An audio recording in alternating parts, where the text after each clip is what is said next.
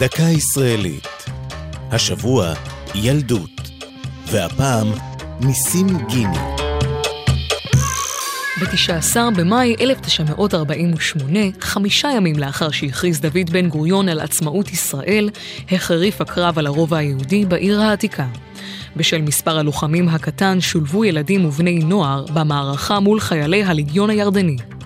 ניסים גיני, בן תשע וחצי, בן לאב מטורקיה ואם ממרוקו, שימש כתצפיתן וכקשר המעביר ידיעות בין עמדות הלוחמים. כעבור שמונה ימים, יממה לפני נפילת הרובע היהודי בידי הירדנים, סיים ניסים משמרת בתצפית וחזר לביתו. אולם בטרם השלים את הארוחה, נקרא במפתיע לחזור למשמרתו. אף שאימו ניסתה למנוע ממנו ללכת, התעקש ניסים, ואמר לה שלא ישב בבית שעה שאחרים נהרגים.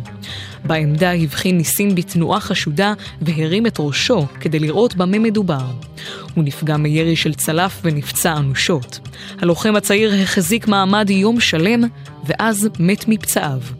ניסים גיני הוכר כחלל צה"ל חודשים ספורים לאחר נופלו. הוא נחשב לחלל צה"ל הצעיר ביותר. כעבור 19 שנה, עם שחרור העיר העתיקה במלחמת ששת הימים, הועברו עצמותיו מקבר האחים של חללי הרובע היהודי במלחמת העצמאות, מתוך הרובע היהודי, לקבר אחים בהר הזיתים.